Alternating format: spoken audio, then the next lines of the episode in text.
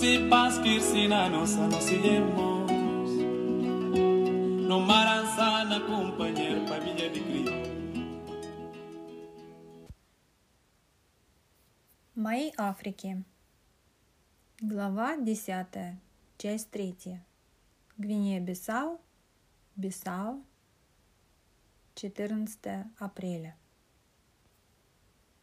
Сонные и ленивые мы встретили Джулиама у входа в отель. Извините, ребята, но на вечеринку я не смогу пойти.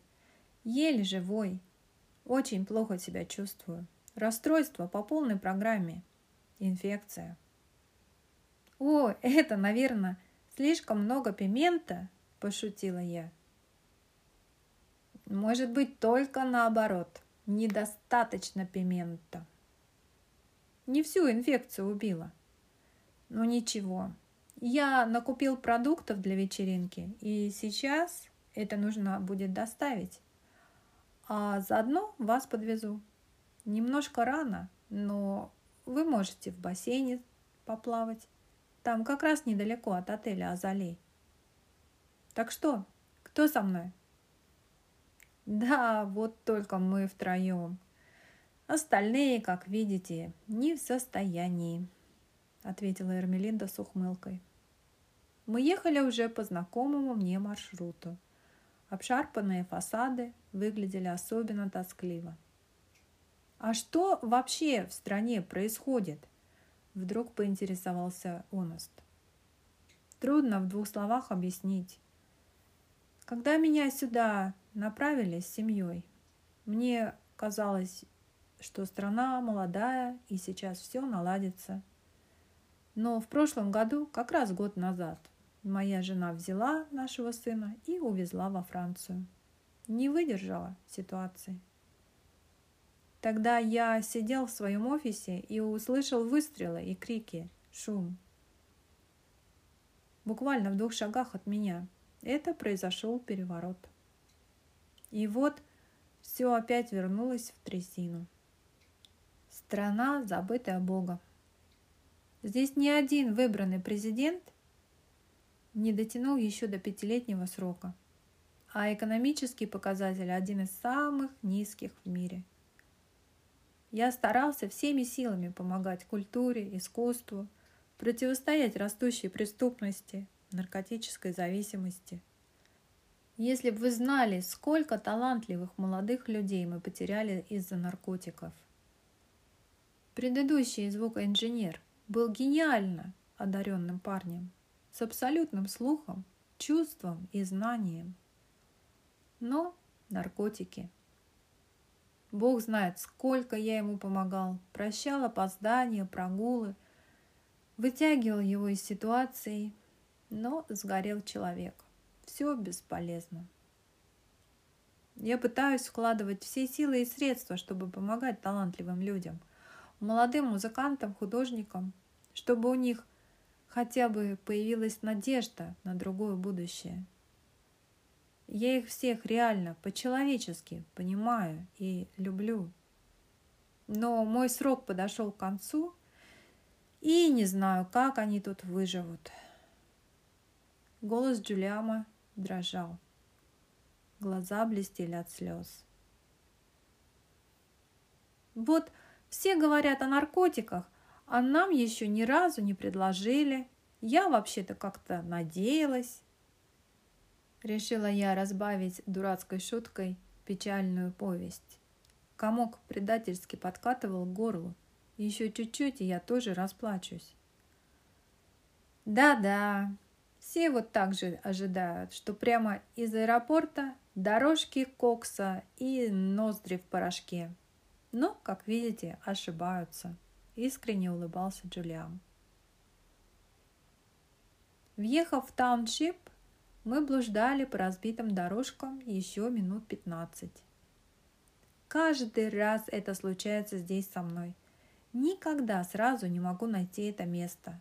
Не понимаю, от чего они здесь не укажут название улицы или хотя бы номера домов, сокрушался Джулиан. Придется расспрашивать местных жителей. Все-таки нашли заветный дом, выгрузили бутылки с напитками, пакеты с чипсами, коробки с фруктами, тазик с салатом. Джулиан пожелал хозяевам веселого дня рождения, попрощался с нами и поехал во свояси. Вот какой он чудесный директор. Так близко к сердцу принимает свои обязанности. Мы кое-как договорились, что тоже вернемся часа через три, если, конечно, не заблудимся. И поплелись в отель «Азалей». «Эрмелинда, это же бабабы, настоящие. Сфотографируемся?» Специально для нашей Шерон. Посреди абсолютного ничего. Сегодня бассейн был переполнен новыми отдыхающими – это не мешало Онесту дурачиться в воде. Даже удалось таки окунуть меня с головой в воду. Оказывается, он давно об этом мечтал. Ну, неправильно, неестественно же плавать с сухой головой. Нарезвевшись в тяжелой воде, после тяжелой ночи, наши отяжелевшие тела удобно расположились на шезлонгах. Мы чуть было не проспали саму вечеринку – а там гуляла вся улица или даже весь квартал с кучей детворы. Он, конечно, устроил им шоу с фокусами. Зачарованные личики, блестящие восторженные глаза, заливистый смех. А нас кормили и поили, как родных. Опустились сумерки, а Беньян так и не появлялся. Возможно, он забыл о нашей договоренности или передумал. Или мне на самом деле почудилось, что я понимаю португальский. Онест засобирался. Завтра самолет, пора домой паковаться и спать. Я уперлась, объявив, что остаюсь здесь, пока не встречусь с музыкантами. Ведь не ради шашлыков и пива я сюда пришла. У меня в жизни другая, иная миссия – к счастью, подъехала машина с Беньяном. Они с другом выгрузили из багажника продукты и напитки, заметили нас и подсели к столу. «Как дела? Мы немножко опоздали, извините. Все хорошо?» «Все отлично. Мы провели замечательный день. Спасибо. Прекрасные у вас друзья. Мы чувствуем себя как дома», — объяснила я. «Я рад», это хорошо. А так что насчет записи? Перешла я к главной волнующей теме. Да-да, мы можем поехать в студию чуть позже или сейчас. Какая студия? Ты что, с ума сошла? Куда ты поедешь? Я за тебя отвечаю, и я не могу позволить. Неожиданно взорвался Оност. Слышишь, не могу. На ночь глядя, где это, как? Ты никуда не поедешь. Я шла на эту вечеринку только с одной лишь целью. Выпить я могла бы и в отеле, повторила я свой короткий монолог. Для меня важна музыка. Это главное мое предназначение. Что тут непонятного? «Ну, мы отвезем ее домой после записи. Не волнуйтесь», – вступился парень, заметив замешательство. «Нет», – я сказал. «Или мы едем все втроем. Я за тебя в ответе, я не могу рисковать». «Отлично, мы все поместимся в машине». Попрощавшись с милыми хозяевами и толпой детей, мы залезли в салон – «Вы уж извините, в этой машине только один габарит работает», — повернулся Беньян к нам с водительского сиденья. «Так это же замечательно! В городе, где вообще нет электричества на улицах, один габарит – это даже много. Ну, как в городе слепых. С одним глазом ты король. Ехали мы долго, по темным улицам и закоулкам. Ничего не разглядеть, ни разбитых дорог, ни убогих зданий. У ворот нас встретил Жеманель и провел по коридору мимо кухни, спальни, через гостиную, где смотрели телевизор дети. Приходите, вот здесь. Это моя студия. Да, я получил поддержку из Америки и привез вот аппаратуру и инструменты. Я же долгое время провел в Америке, в изгнании. А теперь пришло время строить мою страну, вкладывать средства и сердце в музыку и образование. «Вау!» – в восхищении произнес Оност. Действительно, это впечатляло. Небольшая комната была наполнена всякого рода инструментами и электроникой. Гитары и банджи развешаны на стенах. Вокруг ударные, клавишные, микрофонные стойки, мониторы. За пультом сидел молодой звукоинженер с обаятельной улыбкой. «Хотите что-нибудь выпить?» – спросил он. Вскоре мои друзья комфортно устроились на диванчике с крохотными бутылками португальского пива в руках. А я в наушниках уже прослушивала песню, которую мне предлагали записать. «Нравится?» – скромно спросил Беньян. «Очень, очень красиво и трогает за сердце. А о чем эта песня?» «О мире», о моей любви к моей стране, о Гине-Бисау, о свободе моего народа, да, и всех других. А кто играет на коре так волшебно? Это прекрасный музыкант, он сейчас живет в Португалии. Ну что, начнем? Да, я готова. Оneст никогда до этого не бывал в студии, и восторгу его не было предела. То он всплескивал руками, то ногами топал поперек такта. Я попросил его выйти из комнаты, но он обещал сидеть тихо. Эрмелинда снисходительно качала головой. Я сыграла несколько фраз в припеве, потом перешла к длинному отрезку, где предполагалось мое соло. Но вдруг Выключилось электричество, то есть свет погас, и все громко ахнули. Посветили фонариками, раздобыли еще пиво. Я присоединилась к моим друзьям в ожидании развития событий. Не волнуйтесь, так бывает. Сейчас мы подключим генератор и допишем все треки, успокоил меня звукоинженер. Под генератор? Ужаснулась я. Ведь этот зверь так орет, что в принципе ничего слышно не будет. Ну, проблема. Я профессионал. Стукнул себя кулаком в грудь парень. Я умею. Я знаю, как убить этого монстра. Не волнуйся, все окей. Ну, раз no проблема, значит no проблема а бригада. Я доиграла соло под шум генератора, все же сомневаясь в успехе этого предприятия. Прослушав следующую песню, на этот раз о девушке по имени Мариана, я записала еще несколько соло-треков. Но на этом пришлось прерваться. Оneст нервничал. Ночь на дворе. На прощание Ребята включили послушать, что получилось, необработанную запись.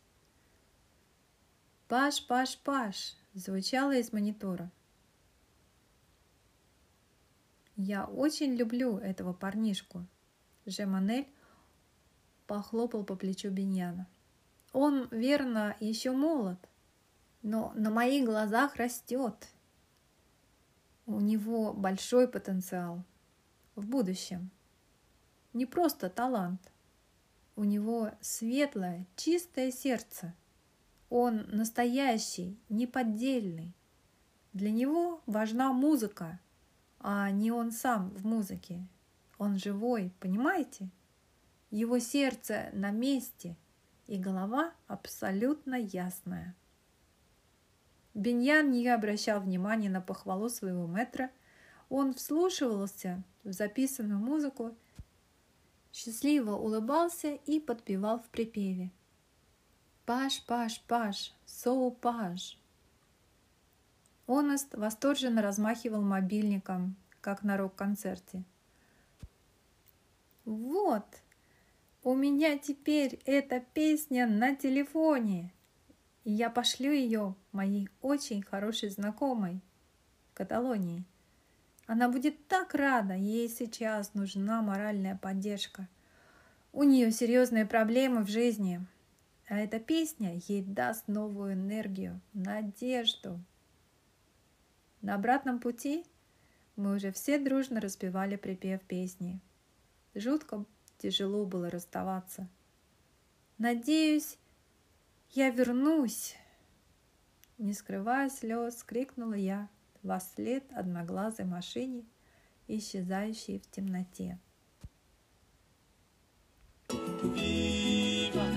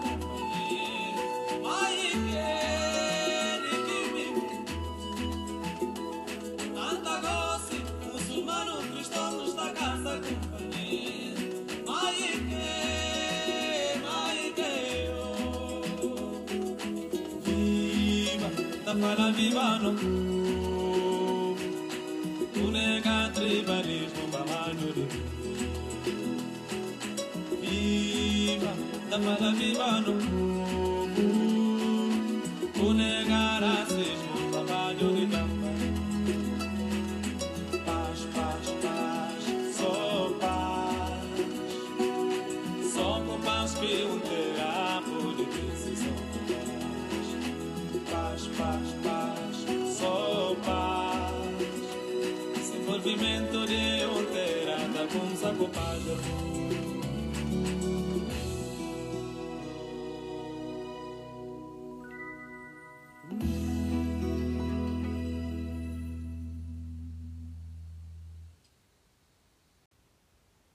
моей Африке. Глава 11. Гвинея-Бисау, Сенегал. 15 апреля. Перед самолетом нас завезли во французский центр попрощаться с директором, поблагодарить за гостеприимство и пожелать всем надежды на светлое будущее страны. Я опять глотала слезы. Такой контраст полуразрушенная, истерзанная войнами и переворотами, захваченная криминальными наркобаронами страна, убогая действительность и улыбающиеся, чистые, искренние лица людей, просто счастливых уже тем, что они живы, они существуют. Да, в несовершенном мире, да, неважно, что у них есть и чего нет, и в какой дыре пребывают. Но это острое чувство и радость бытия здесь и сейчас, удивительное ощущение жизни светилось в их глазах и в их песнях. Таким я запомню этот народ. Они не сломлены нищетой и безысходностью. Они найдут свой путь и достойны лучшего. Но как же грустно оставлять их позади. Так хотелось чем-то помочь, что-нибудь сделать. И как же глупо вот так все время всхлипывать. Слезы предательски застилали глаза. Выскочила на улицу и наткнулась на уличного торговца. Он с радостью принялся демонстрировать свою продукцию. Китайские часы, бусы из стекляшек, чехлы для прошлогодних моделей мобильных телефонов. А бригада? Мне не нужно. Спасибо. Это очень симпатичные бусики. Но простите, а бригада? А бригада, а бригада, передразнил меня мужичок. А бригада, сыт не будешь. Вздохнул он и обреченно поплелся прочь. Paz, paz, paz, só paz. Só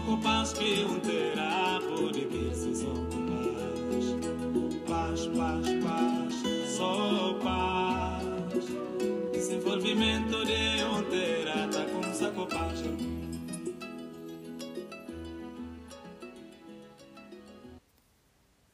В родном Ганале ничего не изменилось. Я получила ключи от новой комнаты на том же этаже, что и в прошлый раз. В номере было прохладно, темно и не пахло сигаретами. Я включила телевизор, словно окно в другой мир. Все каналы новостей на перегонки сообщали о новом теракте в Бостоне, произошедшем прямо во время марафона. В прямом эфире шла погоня за подозреваемыми в теракте. Настоящий детектив. Обнаружили двух совсем молодых братьев-эмигрантов, выходцев из Чечни, то есть из России. Это меня не очень удивило. Сразу представила длинную цепочку, тянущуюся к Кремлю. Вот это был бы захватывающий сюжет. Когда-то Диссидент и старый друг моего папы, Владимир Буковский, сказал, что двумя ракетами по зданию на Лубянке можно уничтожить 80% международного терроризма во всем мире. Переговорила с сыном в Намибии. Кажется, он вполне в порядке. А вот новости из Англии не радовали. У Ричи болит горло. Подозревают свинку – принципе, это не опасная болезнь, но возможно осложнение. У мамы страшный кашель и пропадает голос. Робин еще не вернулся из своей командировки по Африке. В общем, я была в смятении. А бросить все черту и рвануть в Англию, к детям и маме. Так должна поступить настоящая мать тревожных мыслях я залезла под душ с теплой водой, вкусненьким гелем и шампунем. В дверь постучали. Омас дежурно ахнул, заметив, что я опять завернута в полотенце. Это стало традицией. «Вот, твой новый паспорт. Поздравляю. Прибыл из российского посольства прямо во французский институт Камаду. Спрячь его где-нибудь подальше, чтобы не изъяли пограничники. Ладно, спрячу, не волнуйся. Я в таком восторге, что российское посольство сделало свое дело. Честно говоря, я не верила. Да, кстати, задержался у двери Оност. Просили передать, что водитель из центра очень надеется на встречу с тобой. О, боже! Сначала всякие жулики, теперь еще и водители. Час от часу не легче. И чуть не забыл, там внизу в баре кубинский мастер-класс сальсы. Давай, приходи. Зал, где мы обычно завтракали, сегодня преобразился в танцевальную площадку со столиками по обе стороны. Преподаватель, великолепно сложенный смуглый мужчина, крутил и вертел учениц и подгонял учеников по кругу под заводную кубинскую музыку. Видно было, что эта группа из шести пар занимается давно. Начинающих в ней не было. Движения выполнялись легко, без напряжения, с удовольствием. С удовольствием и восхищением наблюдали за ними и обычные посетители бара. За нашим столиком сидело несколько человек из французского центра, в том числе и тот шофер. Он действительно посылал мне страстные взгляды. Я не знала, смеяться или плакать. Вот совсем не понимаю, когда и каким образом я дала повод к такому вниманию. За столиком слева сидели три француза по прозвищу «Три обезьянки». Удивительно, но они до сих пор жили в этом отеле. Будто мы успели побывать на Марсе, а они так и сидят на лавочке и синхронным движением голов провожают проходящих мимо красоток. Вот одна такая девушка прошла мимо нас уже пятый раз, якобы выходя на улицу, чтобы поговорить по телефону. Я отметила, что приложенный к ее уху мобильный был выключен, то есть весь этот театр с телефоном для привлечения внимания. Три обезьянки все пять раз дружно поворачивали головы ей вслед, но так и не предпринимали никаких действий. Девушка на работе, а клиент на редкость тупой попался. После безукоризненно отработанного показательного выступления кубинского мастера с молодой длинноволосой девушкой, танцпол был открыт для всех желающих. Громкость звука повысили, и народ заполнил площадку. Он с какой-то стати решил пригласить на танец ту самую девушку на работе. Она была необычайно хороша собой. Само совершенство, стройная, с изгибами фигура, длинная шея, изящные движения, как вырезанные из камня черты лица, миндалевидные глаза с поволокой, длинные волнистые волосы – все было прекрасно. Молодая Наоми Кэмпбелл. Он и рядом с ней казался маленьким и смешным. И еще более смешными были его попытки танцевать сальсу. Девушка откровенно не знала движений и, склонившись, что-то шептала ему на ухо. Через минуту Оност, как ошпаренный, бросил партнершу посреди зала и буквально впрыгнул за стол. «Зачем же ты бросил такую красотку?» – недоумевали мы все. «Она не умеет танцевать сальсу». Фраза прозвучала как анекдот. А еще она спросила меня, откуда я, и потом прошептала мне на ухо «Те quiero». Это же прекрасно. Вы понимаете? Quiero. Так значит, это ее работа, так? Тут мы уже грохнули дружным хохотом.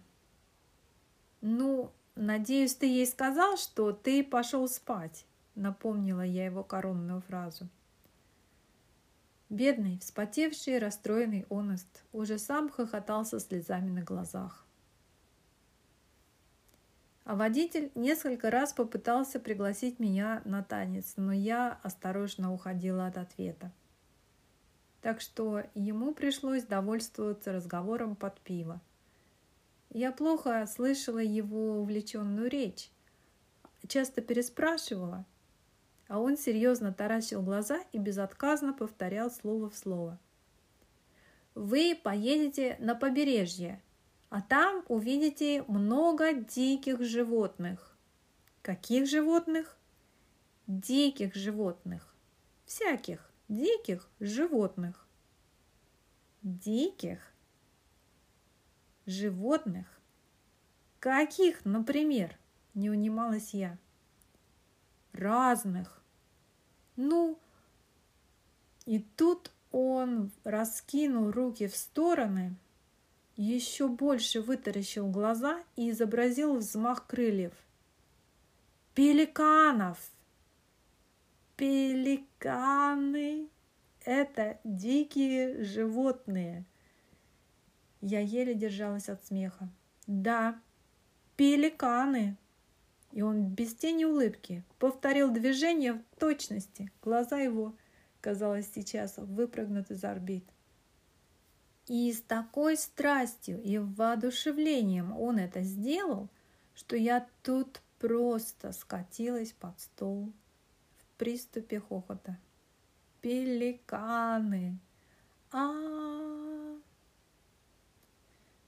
Он и Стермелинда органично кружились по залу, а красотка Текьер танцевала в обнимку в паре с подругой вблизи столика с обезьянками – которые завороженно и, конечно, синхронно следили за их суперсексуальными движениями. Так завершился еще один вечер в нашем любимом Ганале.